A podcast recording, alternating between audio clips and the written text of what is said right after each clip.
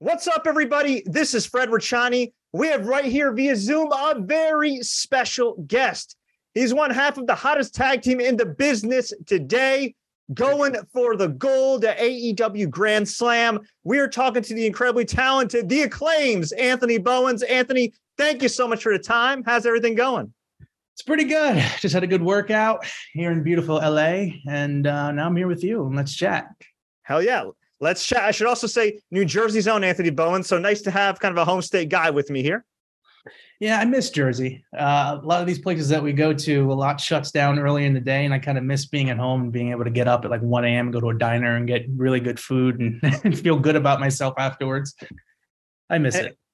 And how hard is it to be on the road and not get a good bagel or a good slice of pizza, pizza unless oh. you're in the New York, New Jersey area? oh, like it's great here. The weather is beautiful, but I had a, a bacon, egg, and cheese on just on a plain bagel the other day, and I almost vomited because the bagel was so bad. Uh, the the bread and the Italian food in, in Northeast, uh, you can't beat it. Definitely not. And hey, man, you can't beat the momentum that the acclaimed has right now. Let's talk about the match everybody was talking about all out weekend, which of course is the acclaimed versus Swerve and our glory. Keith Lee, Swerve. You guys had one hell of a match. To quote you on your own Instagram, you said you guys stole the show. I concur. Were you shocked at the reaction? Not not so much the work you put in the ring, but just from the fans and just from the fans watching worldwide. Um, we knew that we had a lot of support going into the pay per view, and we knew this would probably be the sleeper uh, match of the pay per view. And uh, it ended up exceeding, I guess, everyone's expectations. And it's a good lesson for a lot of the fans who like to whine and complain about things because all I heard throughout the entire week was, oh, there's no build to this. It's going to suck. We're professionals. Allow us to do our job. And we did it really, really well. Um, and we expected again, like we expect a really good reaction, but the, that moment when they started chanting, "Oh, scissor me, daddy," I think if you watch the match, even Swerve kind of got caught off guard too. We both were like, "Oh," and then I was like, "Oh, I got to beat this guy up again." so there was a moment to, moment in that that match where it's like, "Wow, this is insane." I have a lot of goals and aspirations, and Max too. We both want to be successful in the professional wrestling business, and we push each other to get to this point. But if you said it would happen within two years of being here, of two years of being a tag team in general, it's it's it's crazy. Where did Scissor Me come from? Um, so the scissor itself was there was a time in uh, it was a dark taping way back in the pandemic era where I hit my pose with the with the A, and Caster came up behind me and he scissored me and there's a camera shot of it where I'm kind of like, what the hell? Like, what did you just do? And back then, I was more on the safe side with things. Caster loved to push buttons. I was kind of like, I don't want to get fired. I'm new here. Like, I don't want to do anything that's like weird. And um, I made the face, and then eventually they told us to stop doing it. And then for some reason, we just started doing it again. And I kind of had this rebellious attitude too, where I was like, screw it, let's just keep doing it. And uh, one, I don't remember what match it was, but I remember laying on the floor and then looking up, and the entire first row had their hands over the barricade and they're yelling, Scissor me, Bowens. And I was like, huh, we're kind of onto something. And we leaned into it. It just started becoming more and more of a thing. And then um, uh, we added Billy to the equation. And I, one particular live rampage, I was sitting um, in Gorilla. I was in my wheelchair at the time when I was injured and we were minutes from going out, and it just popped into my head because Austin uh, Austin Gunn kept calling his father daddy. It's like it'd be kind of funny if I said "scissor me, daddy ass" live on television. Like, oh, I'm just gonna go out and say it. I went out and I said it, and came back. And internet blew up, and now it's turned into the number one selling T-shirt. That is, that is incredible, right? Billy Gunn. I, I saw a tweet that I think you retweeted that, that said something along the lines of back in the day when Billy Gunn was with D-Generation X, they had a T-shirt that would get you kicked out of school. And now all these years later, he has another T-shirt that could get you kicked out of school. I'm proud of it. oh man! And, and you had mentioned at the top of this interview that you just got back from workout. You're in fantastic shape, but you did hit a bit of a rough patch at times with injuries. So how does it feel now to come out of that other side and also for AEW to have the faith in you to keep you on TV while you were rehabbing? Feels great. Um, I have a, we have a boss that trusts us um, that allows us to to give him ideas and you know making sure that I stayed on television and having a good storyline to sink our teeth into was one of them. Uh, and he allowed us to do that with uh, the Ass Boys and Billy. Um, as far as the injuries go, like it's I was hurt maybe once or twice on the independents in my eight year span. I get signed and then bang, the, the two injuries come. So um, I hate having a label being injury prone because I'm not just two, um, I guess, unfortunate events, but they ended up being both really positive. I'm very big with um, taking negatives and and and um, turning them into positives. And if I didn't get hurt, we wouldn't have went into the the storyline with Billy and this whole explosion either may not have happened or would have happened, you know, way down the road. So I think everything happens for a reason. Definitely does. And I got to ask you about the story that everybody's been talking about. So much controversy. Uh, and of course, obviously, I'm talking about when Swerve interrupted the acclaimed entrance in, in, in, Buffalo. So controversial, trending on Twitter. How'd you feel about it? And how do you plan on responding to that? Well, we're going to beat his ass. That's as simple as that. You know, you don't cut off Platinum Max's rap. Everybody in that arena and, and on online and watching at home, they want to see Max rap every single week because you never know what he's going to say.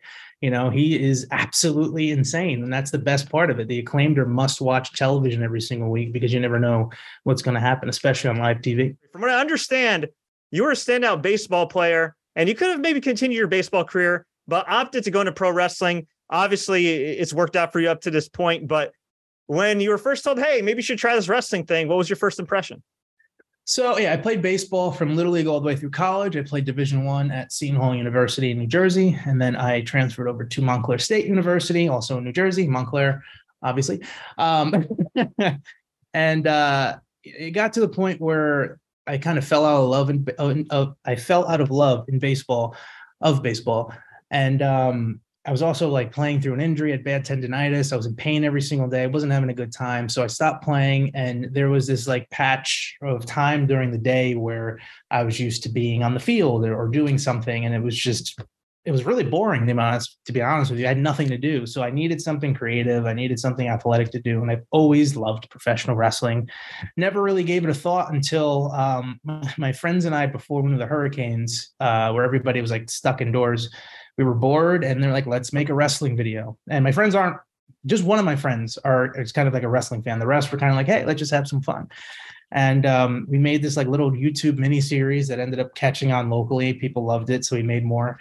And the feedback I'd kept getting from it was, you kind of look like a trained pro wrestler already. You should probably do it. And that kind of first planted the seed. Um, and then eventually, I think a year after that, um, I ran into uh, Santino Marella at my local gym in Jersey. And um, I took a picture of him. And as I was walking away, he stopped me in character still. He had an Italian accent.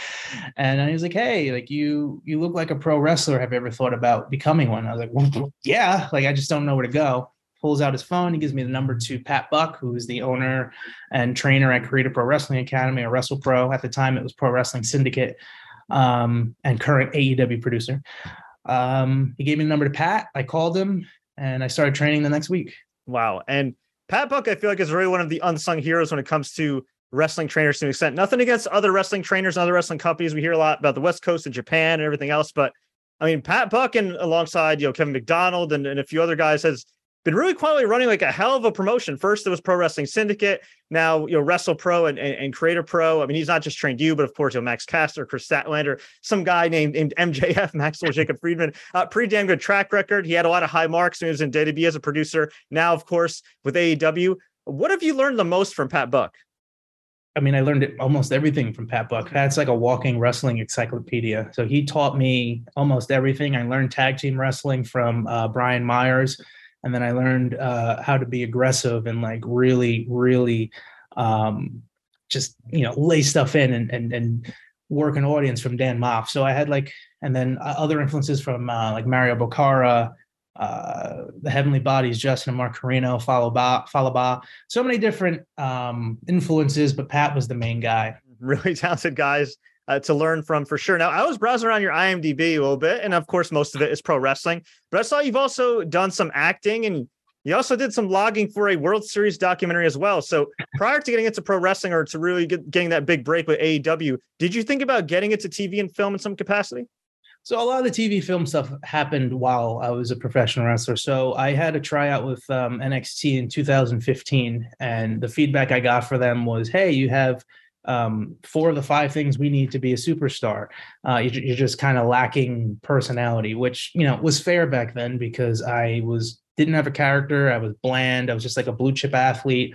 I was still in the closet, so I had these like walls up around me subconsciously. I wasn't able to be myself. So I get it, but it lit a fire under me because, and that's actually where the five tool player came from. Um, a little fire under me that you know I wanted to prove these these guys wrong. So I went out and I started taking acting classes, sketch comedy classes. I ended up landing an agent in New York. So I've done like eight national commercials since then: Lunchables, uh, Domino's Pizza, Optimum Online. Uh, it's a bunch of those different things. Um, I did a live improv shows. I did a live sketch comedy show. I landed two magazine covers. So I just really tried to do everything I could to make myself um, a better performer. And now that um, my boyfriend and I are out in LA, um, we're trying to grow our YouTube channel that we started back in 2016, which we've gotten up to like 215,000 subs and um, I'd love to dive into some like TV and film to lay the foundation for after pro wrestling because I'd like to do this until I'm very old or I can't physically do it anymore. So then I can, you know, still be in front of the camera in a different creative capacity. That's fantastic, man. And, uh, and obviously, I'm sure it helps on camera, right? And with your screen presence and everything. Oh yeah, like it. I think the YouTube was the biggest help for that because it forced you to be in front of a camera. It's very awkward, like when you first start doing it, because you're just sitting there in front of a camera. There's no uh, immediate reaction from anything, and just you're talking to nothingness. And that helped me become a lot more comfortable, even doing stuff like this, because there was a time where you know I would had trouble speaking um, in general. So just being comfortable speaking in front of a camera that, that helped a lot. And, and you mentioned to your boyfriend, and at the time when you first tried out for WWE, you, you hadn't come out yet you are out. You are unapologetically you. It's a, it's a beautiful story covered by a lot of different outlets and everything. And, and it's kind of crazy how these days it's just accepted. Like, hey, you know, Max Anthony, platonic friends. It's great. There's no BS. There's no exploitation. There's none. There's none of that. Whereas back in the day with Chris Kanyon he was kind of ostracized, and you didn't see a lot of athletes, just uh, uh, male athletes, I should say, in general, coming out. So, how's the reception been for you with AEW fans and backstage, allowing you to just kind of be you? It's great, and that was one of the things that attracted me to coming to AEW. Was when I came here as an uh, as an extra before I was signed. I just I saw people like Sonny Kiss and Nyla Rose uh, just walking around being themselves without judgment, and people being inclusive with them, and there was no fear for them at all uh, to be themselves, and that was super important to me um, for wherever I would I would land at the time. Um, so I, there's never a time where I'm at work or I'm consciously thinking about it. It's something that's openly celebrated. It's you know I bring it up openly in front of my friends and, and coworkers. So uh, we've come a long way in terms of inclusiveness in locker rooms and such. Um, fans from time to time, we've still got work to do, but the uh, it's been overwhelmingly uh, positive, and I take that responsibility of being an out um, athlete very seriously because I'd like to show that you know you can be a successful um, openly gay uh, professional athlete without it being the center of attention, without being the center of focus. But at times, it is important to bring it up. Like um, well, for for next week, uh, in in particular, you know, Max and I are going to fight for our lives in this match, and we also want to bring home gold. And if we do, I end up being AEW's first gay champion, which is something that I would be um, super proud of. So I'm going to have some extra um, inspiration, I guess, underneath me for that match. Well said. Love that. And you mentioned AEW Grand Slam. Of course, AEW Grand Slam, September 21st, Arthur Ashe Stadium. The acclaimed in a rematch against Swerve and Our Glory for the tag team titles. Hey, I, th- I think a lot of people think you get the job done. Knock on wood. We don't want to jinx you. Now, before we let you go, we always like to ask our guests some random and rapid fire questions just to get to know them better. Are you ready? Sure. Favorite late night snack or cheat meal? Oh God. Um, Last night I had a whole bowl of watermelon, but I also had Gertrude Hawk chocolate, which is my it's like a local uh chocolate what do you call it? Factory? And in the northeast it's based in pennsylvania. It's my favorite chocolate in the world. What's your workout regimen like? I work out four to five times a week for at least an hour and a half. Three of those times i make sure there's a very high intensity cardio at the end. Other than that there's nothing really specific. I kind of fluctuate it based upon how i'm feeling. What was your first impression of max caster? I didn't know him I had no idea. I've only heard um, like stuff through the grapevine through through Create A Pro. You know, he's he's definitely somebody who you need to get to know, and he's I think he's fantastic. He's somebody that I at this point I can't. It'd be weird if I wasn't speaking to him every day. He's become a brother to me. Um, I think he's funny. Uh, if if you can get past his sarcasm, I think he's a wonderful person uh, to be around. I think you would enjoy him too. I gotta say, shout out to Max Caster for having that John Cena moment when he picked up Keith Lee at All Out. That was uh, that that was nuts. My man, he is very, very strong. He busts his ass in the gym. Um, Cena's a big supporter of the acclaimed. He's a big supporter of Caster. He's, you know, stated openly. He keeps posting about it on uh, on Instagram, which is pretty cool. So um, I- I'm glad that Caster is getting that affirmation, especially since in the beginning we had the entire internet oh, you're just a John Cena ripoff, blah blah blah blah blah, and to you know, one, we're not, and two, to see Cena kind of clear all those those uh, negative comments away just by giving him affirmation like that. I think that's super cool. Great to great to see the acclaim getting some acclaim, right? yeah. What's the biggest lesson you've learned from Coach Gunn? I don't want to bring that up pub and like in an interview setting because it's kind of inside baseball a bit in terms of wrestling. Um, but I've learned a lot from him. He's been such a big help uh, just having his presence there to kind of uh, pick his brain for psychology. Um, he is one of the best tag team wrestlers there ever was. So um, having him to to lean on is is pretty cool. So John Cena loves the acclaimed. Billy Gunn obviously loves the acclaimed. Another man who unexpectedly loved the acclaimed, Jim Ross. Every Jim. every time every time you guys come out, he's always jamming. He's always like, listen, like he's he's really into it. How does it feel to have the greatest announcer of all time give you that kind of endorsement. You know, you know you're doing something right when you have guys like JR who's like really, really into you. He's been super supportive um, on air, off air. Um, it's not just a catchphrase when I yell it and almost lose my voice every single week. Everyone loves the acclaimed. It's it's a it's a way of life. It's a fact of life at this point. What's the best piece of advice you give for success? Uh, never take no for an answer and um, always be persistent but patient. I always say persistence and patience. A lot of times people um, they have big goals, they have big dreams, they have big aspirations, but they lack the patience to achieve it. They kind of want things right now. Um, hey, I worked hard for a year. Why am I why am I not in this position? Sometimes it's going to take two years. Sometimes it's going to take 10 years. Sometimes, you know, you might get lucky and it might be an overnight TikTok sensation. You just don't know. But you got to be willing to put in the effort from the beginning all the way to the end. If you start letting up on the gas, you're only hurting yourself. So just floor it and and um, just overall just continue to believe in yourself. Great advice. Love that.